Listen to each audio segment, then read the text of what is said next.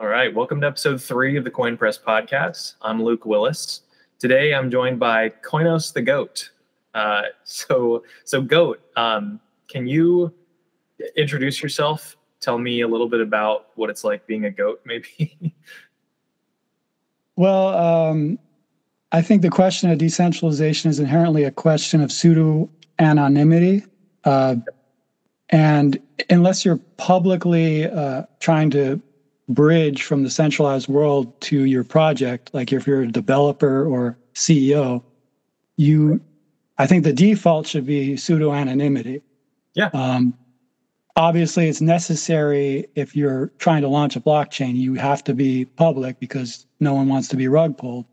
Right. But I think a, a good default uh, is an anonymity because that's essentially what decentralization is.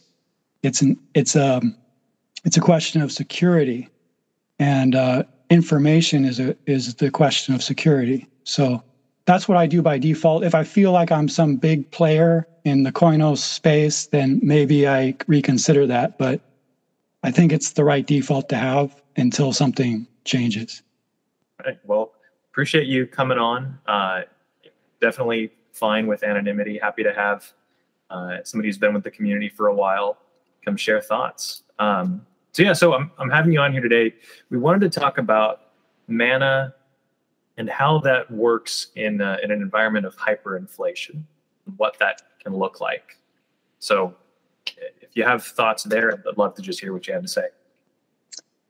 Right. So, first of all, uh, this isn't going to be about hyperinflation as a topic. Hyperinflation is just the scenario I'm going to use to highlight the utility of mana because I think it creates the greatest contrast possible to really make the point clear about where mana is fundamentally different from every other coin or token, uh, the vast majority of which are fee based.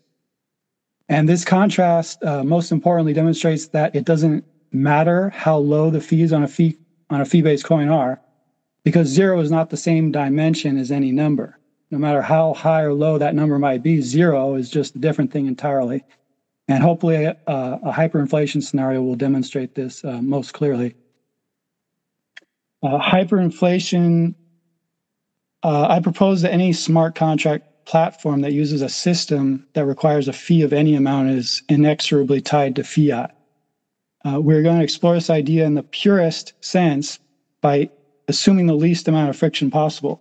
To do this, we have to assume maximum liquidity and instant transaction throughput. I'm reading from from notes in case people hear the pages yeah, no streaming. Uh, in other words, uh, whichever currency you have, you can exchange it for any other currency or commodity in an instant. So, if given a choice of any currency from which one can handpick to use for spending a smart contract execution or onboarding onto a decentralized space, one would naturally choose the currency that is depreciating at the greatest rate. This most obviously means fiat in the current world. Uh, likewise, all crypto coins require, require a fiat onboard. Koinos is no exception. It also requires a fiat onboard. Um, in other words, at some point or another, in some way or another, one must exchange fiat to obtain a decentralized asset. If uh, fiat inflation were at normal levels, it would create no serious issue as a minimal inflation rate uh, effectively appears linear over time because it's not the inflation that hurts the consumer, but rather the rate of inflation. In other words, if, if everyone require, acquires a 3% raise in income while the market imposes a 3% increase in the cost of goods and services in a continuous manner, these relative rates have little effect on purchasing power and many would argue are beneficial for the economy overall. The problems arise when the rate of inflation strongly outpaces the ability of the market to react to it in a continuous manner. So it's really a, a problem of future prediction which is what some would call the halting problem or other things. Uh, regardless of how fast a market's reaction time is, it has a limited ability to anticipate future events. And when it approaches this limit, strange things start to happen. Uh, back to our point about uh, fiat onboarding. As we said before, all cryptocurrency, indirectly or not, must be obtained with fiat. For Koinos, this onboard only has to happen once because once you hold coin, you also hold the infinite resource called mana, which can be used forever because it regenerates over time. It does not require more onboarding because the power you obtain over the network is permanent as you can run smart contracts by burning this regenerative resource. Contrast this with a fee based system. Once you burn the fee based coin to run a smart contract, it is now gone forever. Therefore, you are now left with a question how am I going to obtain more resources to obtain more power over the network? As stated before, if given the option to be able to handpick any currency whatsoever to purchase and then burn in a smart contract, which currency would one choose? The obvious and clear answer is that one would choose the currency that is depreciating at the fastest rate. It doesn't matter which particular currency because whichever fiat currency becomes destroyed by hyperinflation, this currency would simply remove itself as an option. As a whole, picking out one by one the fastest depreciating fiat to burn uh, would eventually destroy all fiat because fiat is intertwined at the global level of trade. Therefore, we can refer to all fiat as one monolithic concept of fiat currency. Now that we can conceive of this picture where one burns the weakest currency available in the world to use as fuel for smart contract execution, the problem of hyperinflation becomes more clearly defined. Next page. We're going to be as thorough as possible in this scenario where we try to explore every escape valve. So let's skip ahead to the future. Let's assume all fiat has been hyperinflated and destroyed. Now we live in a future scenario where cryptocurrency is the only option available to burn as fuel and execute our smart contracts with. Let's also assume that the current pole positions in the crypto remain about the same, so Bitcoin's at the top, Ethereum, etc. In this future world, Bitcoin is still a, an appreciating asset. So are we going to burn it to run a smart contract? I, I don't think so. Are we going to burn Ethereum? I think it's even worse as they take great pride in their appreciation. They like to burn themselves. So where are we going to find our ideal assets that we can burn to power our smart contracts? Uh, well, we have these uh, these what I well they're called dog shit coins in popular circles. Uh, their strongest value proposition built upon the idea of depreciation. So let's burn them to power our smart contracts. Um, but now we have this situation where everyone's buying up the dog poo market to run their smart contracts because they become too valuable. Um, I mean, excuse me, which makes them too valuable to burn. So it's a paradox, it's a contradiction. So the market searches for other coins to burn, assuming absolute liquidity. Again, this is our uh, hypothetical scenario with the least friction. Assuming absolute liquidity and instant transactions, we quickly obtain a normalized state, and whichever coin we choose to burn will be irrelevant. Uh, but now we notice something. There is one crypto asset available in this new world that no one's burning. But that's odd because we just discussed how all fee based coins have normalized and there's no functional difference of fungible value between them in a world with no fiat, absolute liquidity, and instant transactions. Why would no one choose to burn this one mystery coin? So it turns out this mystery coin is Koinos coin. Uh, that sounds a little muddy, so let's call it uh, let's call the coin Koinos and the underlying system of contract execution, Mana, to avoid the confusion. It's coin with a K, but that information is not apparent over audio, so we'll call the coin uh, Koinos instead. No one is burning Koinos to run smart contracts because Koinos burns itself and then regenerates itself. We call the process mana, the differentiator from the underlying tradable asset of Koinos. This mana is the most appreciating asset available on the market because mana is not part of this liquidity trading game because it is not a coin. It is a feature of a coin. It is not it is non-fungible on the open market outside of Koinos. Its one and only purpose is to execute smart contracts within the Koinos smart contract ecosystem. In other words, if mana is not being burned in a smart contract, it is simply existing and doing nothing, which makes it 100% useless. So I'll say that again. If mana is not executing a smart contract, it is 100% useless. So I'm talking about mana itself, not the underlying asset of Koinos, which can be traded like any other coin on the market. So this makes mana the most appreciating asset available in this scenario, which makes it ideal to use uh, smart, uh, to execute a smart contract because we no longer have to burn a valuable, appreciating fee-based coin. Um, now, keep in mind, it only applies to smart contracts that exist within the Koinos ecosystem. So we are assuming uh, all smart contracts exist on all platforms in this frictionless uh, scenario. because we're only comparing the coins to each other and the precise contrast between them. So uh, all smart contracts exist on all platforms. So that's not part of our equation when we're looking at the contrast between these coins. So mana recharges with time. Once you have it, you have it forever. Another way of saying this is to view every moment of time as an opportunity to take some action. In our case, those actions come in the form of smart contracts. If every moment of time is an opportunity to run a smart contract, then deciding whether or not to run a contract is an opportunity cost. Um, the way I see it, at least. In the Koinos ecosystem, uh, one has to decide the best time to utilize resources rather than the best price. Because, and here's my joke, because in our faith, the necromana faith, you keep what you coin. Uh, that being said, we still have the option to play the same game all the other mortal coins are playing. We can obtain more mana by purchasing more koinos, just like all the mortal fee based coins do. Yet we have an extra dimension to work with time. The dimension of time comes for free with every koinos purchase. The engineering team was so clever, they actually managed to slip a whole extra dimension into the value of coin yet maintain the same ability to play the same fiat burning game that all the mortal fee based coins play. So it's just more value. It's not hidden value or a trick or a sleight of hand. It's just more. The added dimension of time simply provides more value for your smart contracts. So um, I think, I don't know if I got it across, uh, but this is going to be this is the difficult part, in my opinion. Sure.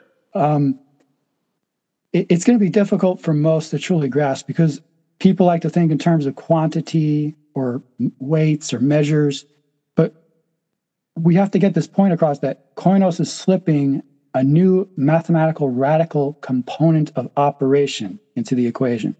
It's like the imaginary number i when that was discovered, or Euler's number e when that was discovered. It's an additional dimension of force application. It's not a uh, a better widget, so to speak.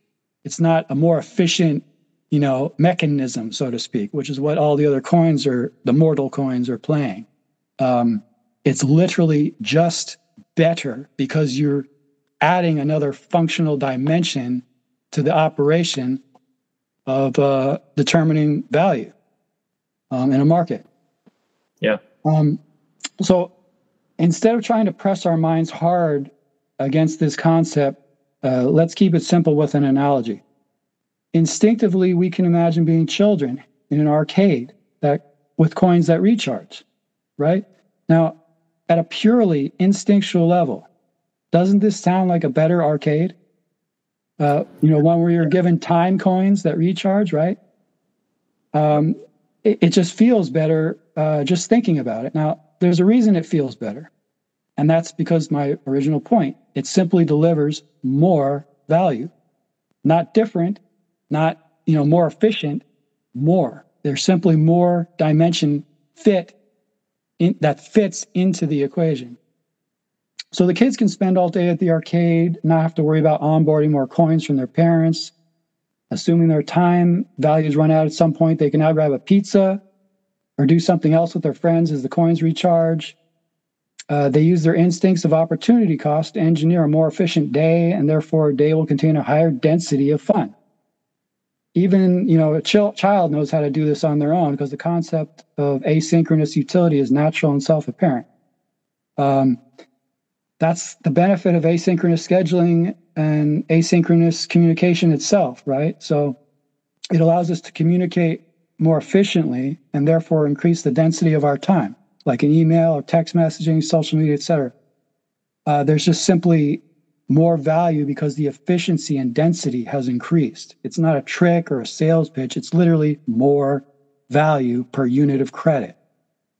Uh, money alone doesn't have this. Uh, fee-based coins don't have this. Um, but let's press the point even further. Let's get back to our hyperinflation scenario. Imagine the kids' parents have all their fiat money hyperinflate and disappear into nothing, right? Does this affect the kid's day at all? No, not if No. they have coins that regenerate they can spend at the arcade. Right. It doesn't affect them whatsoever. They're in the arcade. They're still playing uh, with these time-based coins that recharge, um, and so although they can't onboard more time coins from their parents, it makes no difference because, and here's the key point: because onboarding time coins simply gives you more leverage against other kids in the arcade it gives you a higher percentage of the time available relative to other consumers. So they're not affected by any of the fiat hyperinflation. They're in their own they're on their own, world in that arcade. Makes no difference to them. They're completely insulated because they invested in coin. Um, so this hyperinflation scenario only serves to highlight the massive value proposition of the Koinos network. Um, but you don't need hyperinflation to realize that that's clear, hopefully, if I've convinced anybody.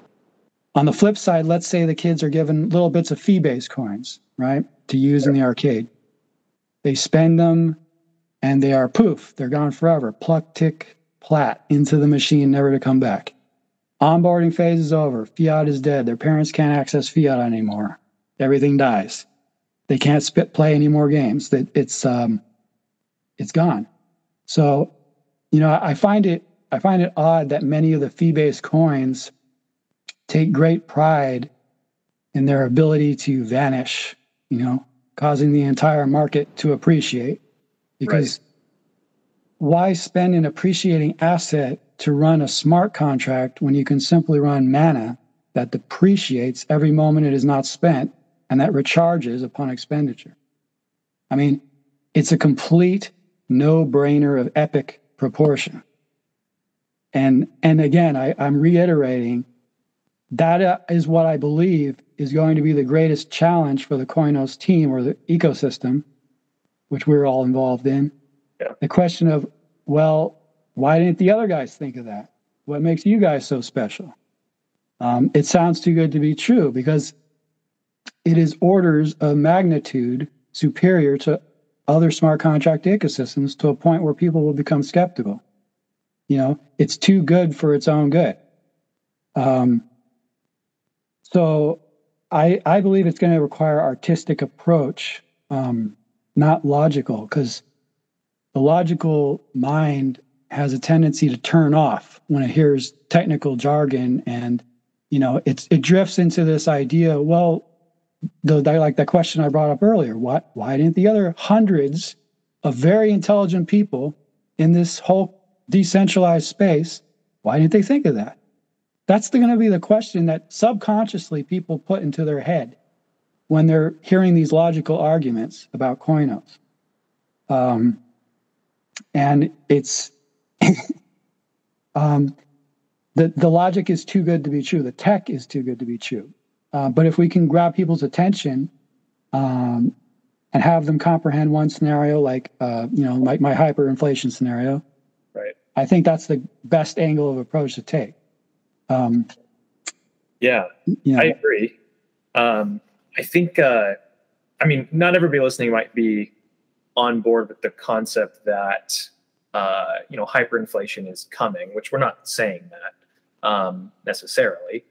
The the point is that if you think of hyperinflation as the as the extreme scenario, right, where uh, fiat goes to pot and you can't spend your dollars to buy a gallon of milk, uh, much less run a smart contract, then um, in in that scenario, it highlights the fact that coin and mana are just a categorically better system, right? Um, yeah. yeah, yeah, I, I, I like the point. So, yeah, that's exactly what I mean. Um, I'm, I'm not trying to convince people hyperinflation is coming, despite my own personal beliefs. That's not my point. That that doesn't um, change the utility of what we're speaking on. Uh, and hyperinflation simply highlights the point. Um, without hyperinflation, it still should be apparent that this extra dimension of utility at the arcade still applies. Because the kids could like the rich kids could say i want to i want to have a greater share of time playing in the arcade right? You know i want and they onboard from their parents more coin to give them more mana more time coins to um, play their favorite games or you know you know do more in the arcade uh, yeah. it simply gives them a diff- a greater share of the market power over the other kids it, it's yeah. um, so you still have the onboarding idea from fiat without uh, the hyperinflation scenario but once hyperinflation um, if, if hyperinflation hits you're insulated 100% uh, which is another an additional benefit for those who believe hyperinflation is coming. So we want to grab all the customers. Yeah, definitely. Um, I, I really like the arcade analogy where basically every game in the arcade is a smart contract, right? So you only have so much time and you can really only play one game at a time. Um, so if you are throwing real quarters in or, or ETH or whatever, then yeah, that's gone forever. You're not getting that back. And at some point, you're going to have to go and get more of that in order to keep playing for the day. Um, but with Koinos, that's not really a problem. so right. So so so it, remember, our, our scenario was frictionless. So you can trade right. ETH for fiat instantly. Now, let's say you can't do it instantly. Let's say it takes um, you know, let's say it takes five days, five minutes, it doesn't matter. You know, there's a there's a certain period where Sure. And um, you you burn the the valuable asset, and that asset's still taking off like a rocket ship, let's say, against fiat, which is diving. Uh, you're losing every single time you burn Ethereum or Solana or whatever fee-based coin it is. You're losing every time you burn it and then onboard again with more fiat because there's a time where, where there's a, a difference in the cost. Um, and and you know we're, we're we're only losing the ideal scenario where you don't even have that liquidity issue. Um, and uh, you know like i said it, it, it's it's people have to understand that this is a if you're if you're if you're if you look at what mana is it's constantly recharging. So what does that mean? Right. that means that the power of the network which in this case is the economy assuming assuming Koinos takes over the world the power of the entire economy is recharging in your mana. So it's essentially like a dividend for the entire index of the economy of the world assuming assuming it takes over the world. So every holder is is be, is simply by holding the coin is obtaining value from the economy as a whole. So so this is this is this is done without effort. There's they get this for free. The, the people holding this get this for free. You know the certain people in politics talk about tax the rich, tax the billionaire. Well, this is it. This is that system. This is that concept where you're taxing the rich, where you're obtaining value from them um, because they have a leverage situation uh, by having money, by having the ability to pay someone to leverage their money um, because they know where to allocate resources, right? This is, uh, it, it forces, so I call it, you know, it's a speculation filter. So, so just pure raw speculation of where to allocate resources uh, tends to go away and favors those who construct products. Like Elon Musk, he constructs products and he uh, obtains more resources to allocate if he constructs successful products. So he thrives in this system. Um, he's not affected by this at all.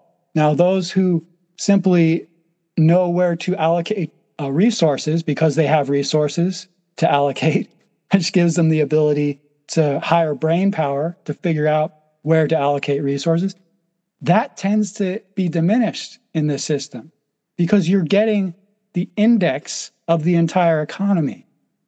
That's that's the whole that, that's the whole idea. Um, it's intrinsically going that value is going to the holder of the coin. So um, it's almost like a tax on the on the the rich, so to speak, or at least the speculative aspects of the rich. You know, the ones who are not being as productive in terms of building a product. Uh, the, the the speculation is inbuilt. It's it's a it's a it's a benefit you get simply by holding uh, the coin. Pretty yeah. amazing. Yeah, definitely. Um, I'd like to circle back to something you said. You did a good job explaining it, but I want to make sure people get this point. So, you you talked about when you're when you're choosing to spend something, any currency, you're going to want to choose the currency that's depreciating at the fastest rate, right? Um, and that might not make immediate sense to everybody. So let me let me use another analogy here, and and go. Feel free to jump in. Um, if you think of, uh, you know, spending money on groceries or whatever, if you're spending the dollar, then that is, you know, you don't experience the inflation in that moment or the appreciation or the depreciation. Um, but if you're an investor and you spend your time buying stocks or, or whatever, then hopefully you're expecting the value of that to go up. So inherently, you value the stock more than you value the dollar, even though they're, you know, worth the same at the moment. You want to hold on to the stock um, so you can think of it as like stock in a, a car company, right? If, if every coin is a car factory and you own stock in this, this company, then do you want to go give away one of your car factories to get whatever it is you need from the store? Or do you want to give away a car, you know, trade a car for that thing where a car is a depreciating asset. You know, it gets old, it gets wear and tear over time. Um, it, it's obvious that you're going to want to keep the factory open and running and giving you more cars, and then spend the car, which is just going to lose value very quickly. Um, and ideally, you want to have as few cars on hand to be fully optimized in this system. Um, you know, because you're spitting them out constantly and you don't want to hold on to them because the longer you hold on to them, the more value they lose. So exactly another take on and. Yeah, exactly. That, that that's what that's what the mana system does. It it intrinsically gives you the economy as a as a mon as a as money. The money itself it represents the economy in the truest sense. That's what right. money is supposed to be. It's supposed to represent the economy. The problem is, you know, you, what, regardless of what someone thinks of the Federal Reserve, um, the Federal Reserve, you know, it, is trying to figure out what is um, the optimal allocation of resources. The problem with doing that is that once you act, once you create an action in the economy, there's going to be good, there's going to be side effects, is what software engineers call it. Um, you're going to have side effects. And these side effects are going to come in the form of happy people in the economy who are happy with your decision and angry people.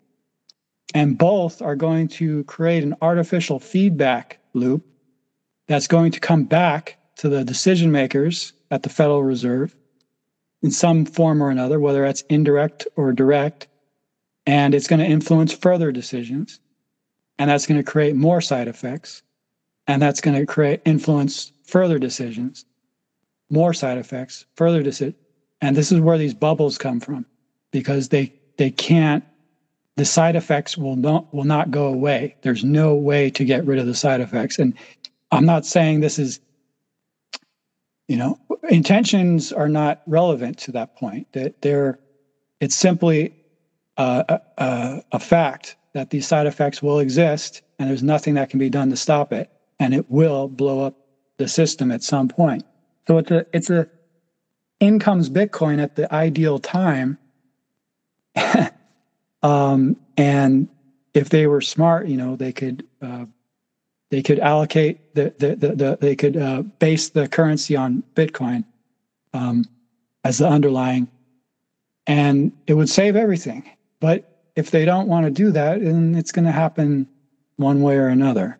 So, uh, you know, uh, I, I don't I don't want to get too political with it, but yeah, it's a system that can't sustain itself because of side effects. But mana solves that because it has an equation to resolve side effects. What's that equation?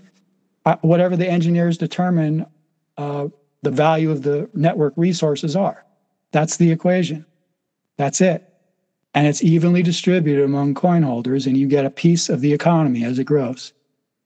So one day, you're going to be able to burn, you know, spend mana to buy a hamburger. You're going to be able to spend mana if you have enough of it to buy a Lambo you're going to be able to spend mana to buy a Lambo and then sit and watch it recharge and then buy another Lambo with the mana that just recharged. Right.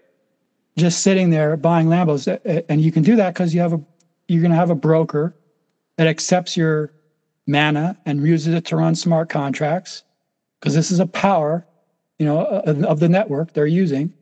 And they're going to use it to run smart contracts, which have value. And then the broker pays the Lamborghini dealer, you know, coin, hopefully. Right. And um, so the system can work. You know, you have a rechargeable piece of the economy. It's going straight to you. It's not going to speculators who are clever or not clever or just have just have resources to spend on obtaining information about future prediction.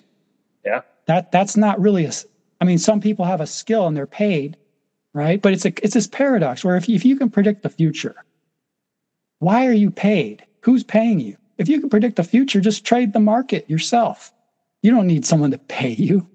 You don't need to, you know. so you have this, this, concept of hedge fund managers that share, you know, in a percentage and all that. But you know, it it it takes that. It, it doesn't eliminate it, it, but but it takes it it diminishes the value of people who can simply obtain value by having the value to obtain value. Um, and those who produce creative products like Elon Musk, they don't get affected, they're not affected at all because they're producing goods for the real economy.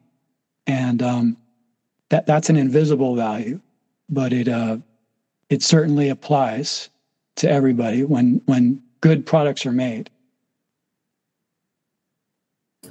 Yeah, yeah, definitely.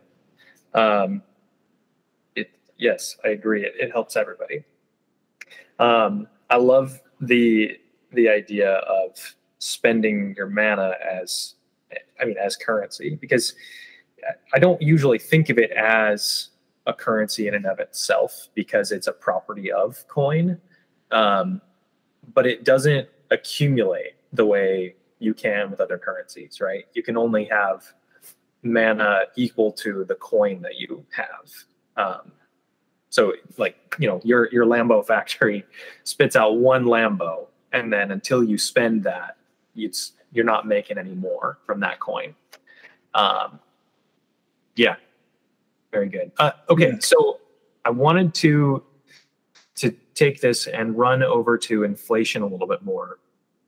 Um, the the inflation aspect, and we talk about hyperinflation of fiat, but the the Koinos network actually like coin has an inflation rate, right? Um, we've the the white paper says that they're looking to do 15% out of the gate as a maximum, and we don't know what the the actual number is going to be, uh, and it can change over time based on governance. Um, but when you look at that, the your, the amount of mana that you have is a percentage of the overall. So if you need one percent of network resources, you need to hold one percent of the coin, so you have one percent of the mana to, to spend. Um, but if coin is inflating, then what does that mean in this world when we talk about hyperinflation and keeping up with that over time? Just curious for your thoughts on that. I don't have an answer. Um, so the underlying asset of coin, or we're going to call it Koinos, is what I prefer over audio because uh, we can't see the K when we say it. The underlying asset of Koinos uh, is tied with the fiat market. It's playing the same game all the other coins are playing. Um, it's the same entity. It's saying, I'm valuable, give me your fiat. You know, um, and as far as the inflation rate, that's that's tied to the consensus algorithm. So right. that that's that's a different idea from the economy of mana uh, versus you know the Koinos consensus algorithm because the consensus algorithm's in the real world. It's in the physical world of computers, silicon, and you know chips and all that stuff. That so it has to. It's a it's a separate entity from the actual uh, economics of mana. Um, what do I think of it? I, I don't really. I don't know. I don't know if 15% is good or bad or or, or whether it's going to be 15% or less or how it's going to look.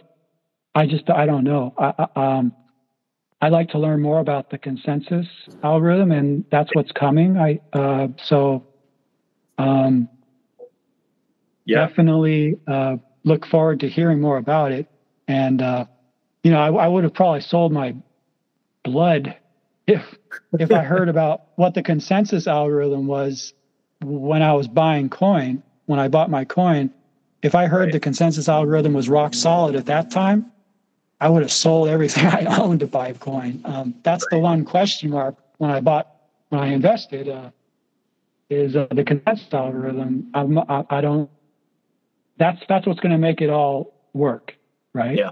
Obviously. Yeah. So I'm confident that it's going to work. And I think it's going to be brilliant, actually, because there's, you know, we're, we're talking about a, a, an application where we're, we're burning.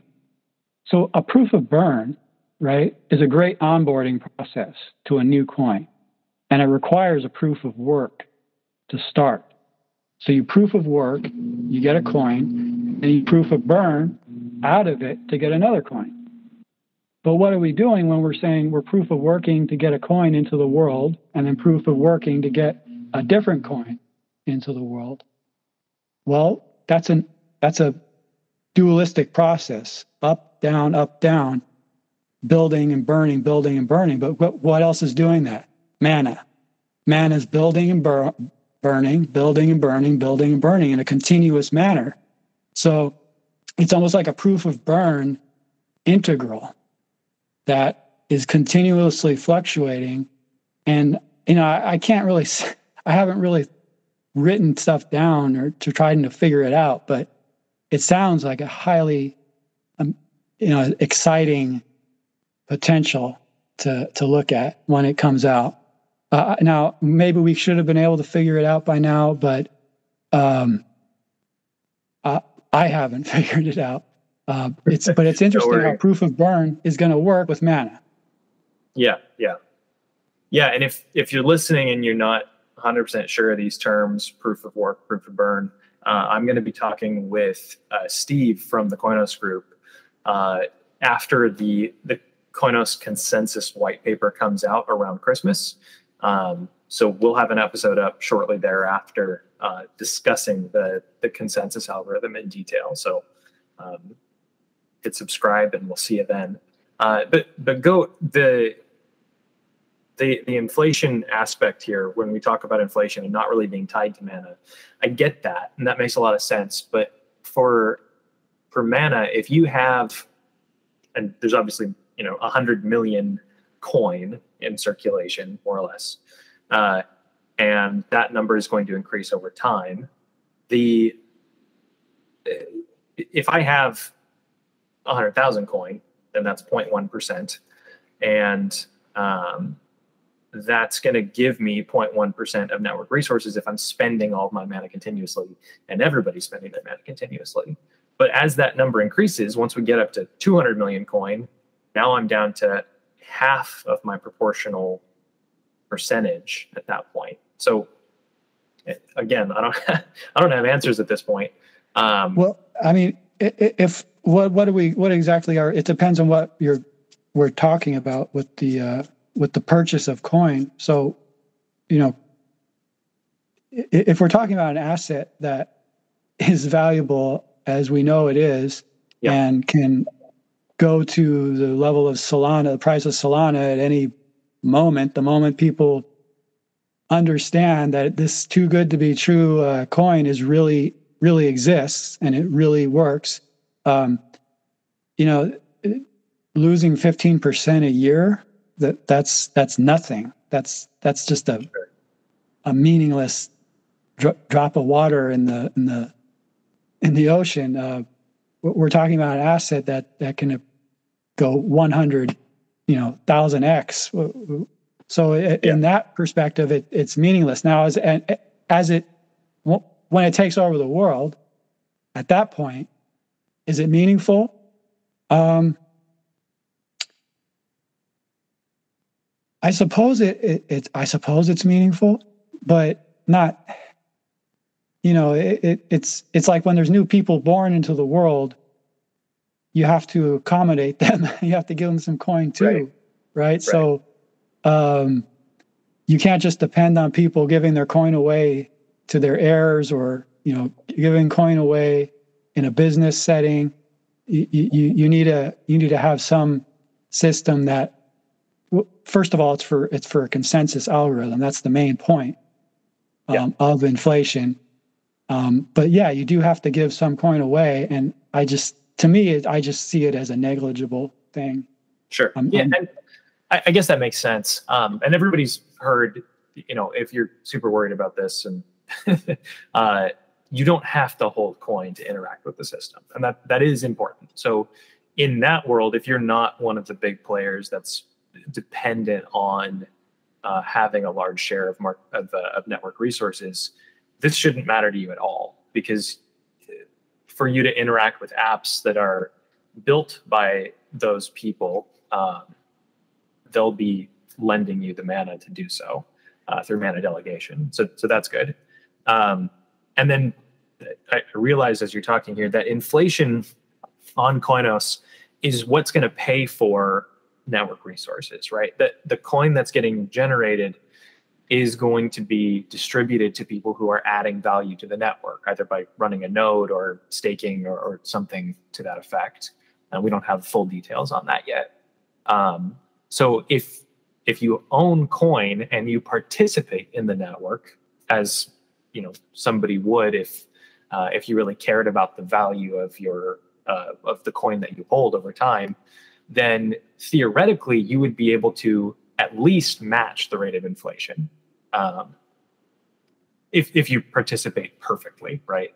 Uh, and then not everybody on the network is going to be participating. So again, theoretically, you would be able to surpass the rate of inflation over time. So, it, it, from uh, that, well, angle, I wouldn't worry about it. Me personally, I, I just see coin as an onboard into the mana universe, into the mana ecosystem. That's all I see it as. Um, sure. Yeah, I, I, I'm not. I'm not thinking about coin versus all the other coins, ETH, and all that. I, I'm not it's just another coin. It's just another way to onboard. Right. And the other coins, they, they tied it straight into the fiat world. So they're stuck there. And I mean, that's one problem. That's only one issue of, of, of their coins. Uh, they're appreciating assets. And uh, Mana is an asset that's only made for running smart contracts, it has no other purpose. So if you don't spend it, it's utterly useless, which means you want to spend mana to run smart contracts. There's nothing right. that even compares to it. But again, we're talking about not a better widget. Mana isn't a better widget than the other coins. It's not a little better mechanism that runs more efficiently or something. It's another dimension. You're adding the time dimension into your ability to of to liquidate in a marketplace.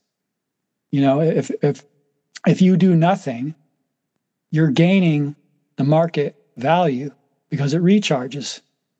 It gives it to you. So you're gaining a piece of the economy just by sitting there doing nothing. You're given, you're given, it's given to you for free for existing or for investing, for onboarding. Um, and, and you have it forever. It, it's, um, and, and this is again, I re- reiterate that point. You're given that through the algorithms that they have, a, that they made to create a consensus in a market. So you don't have to figure out where to put so you have dollars in your in your wallet right now and it's losing value so ideally your dollars are working they're going somewhere and they're working they're investing in something and they're gaining a return or they're doing something but you have to spend time figuring out what you're going to do with them. Where are you going to put your dollars? You know what's the best allocation? What's all this all that stuff? And that's that's that's resource intensive. And the people who have those resources they're going to gain on people who don't have those resources. And that's what I call speculation. Now, you gain that just by holding the coin. You don't have to do any of the speculation. You, you gain that just by, I'm not saying speculators are going to be gone. It's going to, all I'm saying is that it's shifting away, it's tending to shift away from speculation and favoring production of real goods and services it's not absolutely eliminating one or the other, but it's acting as a filter, a speculation filter, and as well as a spam filter.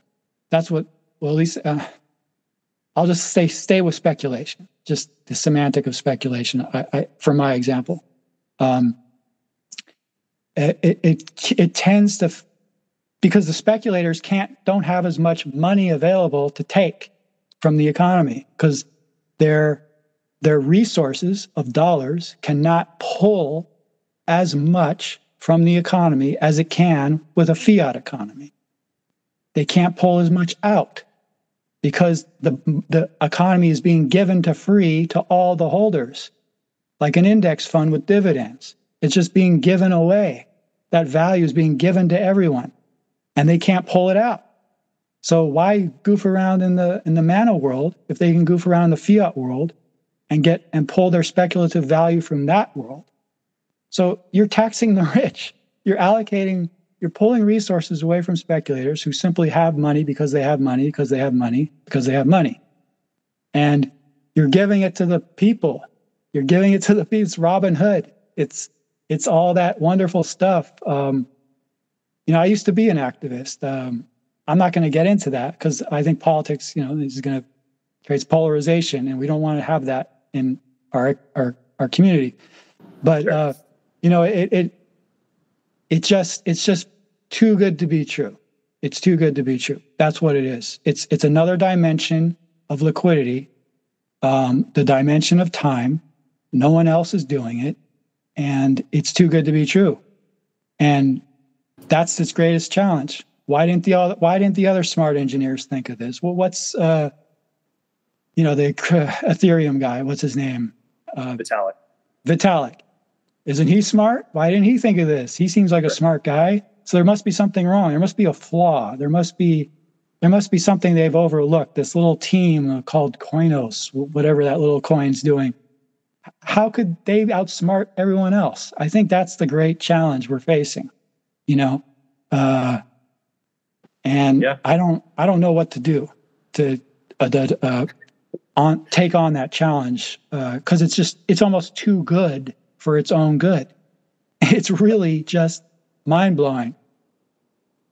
Well, I that it's a wonderful perspective. I, I really think uh, the the best thing about that problem is that we're not alone in dispelling uh, that, right? Because if it was just you or just me having to convince people that yeah, Koinos is that great, uh, we'd we'd never get there. So this decentralized network of people who care is going to spread and the when people really when mainnet launches and people get on and experience you know having coin accumulating mana burning it and they they see the experience especially those that have developed or used ethereum and other decentralized protocols they're gonna it's gonna click and i don't think we're gonna have to explain much once it clicks. I, like the artistic approach. Um, I like my little my little thing that I created uh, where I wrote in my notes. Uh, referencing the Chronicles of Riddick. Uh, you keep what you coin. In our faith, in our, the Necromana faith, you keep what you coin. Um, you know, little little things like that. Just something. So that comes back to the Koinos the Goat. Uh, you know, when I first came into the Telegram forum, I'm I'm I'm thinking, you know, we need to. There, there's all these. We're in a sea of projects, sea of coins, and many are entrenched in their coins and they're dedicated. And everyone's dedicated to their own investments, and we're in a there's hundreds of coins, and you know we have to stand out somehow. Um, talking logic is going to be difficult, I think, and that's why I said, "Hey, we need to come up with we need to have like a goat that eats fees," and it just it's just like imagine a commercial where a goat is just standing there eating fees. There's no right. context to it, nothing. There's no he's wearing a funny t-shirt that has a Koinos logo on it, but he has there's no context. He's just a goat eating fees, little bits of pieces of paper that says fee on it. Yep. No, no context, no explanation, just a goat eating fees. And then the commercial's over. You just showed the goat for 15 seconds eating a bunch of pieces of paper that said fees that would get attention, in my opinion. So I, I was trying to push that idea, and and then I just said, hey, I'm going to call myself Koinos the goat to to really absorb, you know, and the the idea of the community, um, and you know, kind of put that re- silliness or, or I don't want to call it silliness, but kind of put that picture, keep that picture in people's heads. Um, yeah, eh, like how do you stand out? Bitcoin didn't have to stand out. It's not even Ethereum didn't have to stand out. They they they're the first ones out the gate, and and now that this experienced team, you know, had this experience building the Steem blockchain and going through the lots of you know the wheel of pain, and they became very well versed in the pain of having to hard fork and hard fork and hard fork and that this doesn't feel right. This feels wrong. Why is it why is something so great such a great technology why would it have to feel so wrong? That instinct is is um, a good instinct because it's because there are problems with having to hard fork over and over and over again. So they create the microservice architecture and you know, we haven't even talked about the microservice architecture. Uh, that that's yeah. another home run. I don't know if it's just better. The way Mana is just better. It's just better, not not different, just better. I don't know if I can say microservices are just better, but they're pretty darn close to just better. Because if you consider the decentralized space and the challenges of software engineering within that space, my gosh, it's pretty darn, it's like 90% close to just better. Yeah, definitely. Yeah, I'll have to have um, Michael Vandeberg or somebody from the team on to talk about microservices in more detail come January. Um, yeah, so, so go. This was a really great talk. I appreciate you taking the time to to talk with everybody here. Um, we are out of time, so I'm gonna wrap this up here. Uh, but yeah, if you uh, if anybody in the community wants to make that goat commercial, I would share that everywhere. So, all right. Well, thank you, Goat. Uh, join us next time for the Quick Press podcast, and we'll see you next time.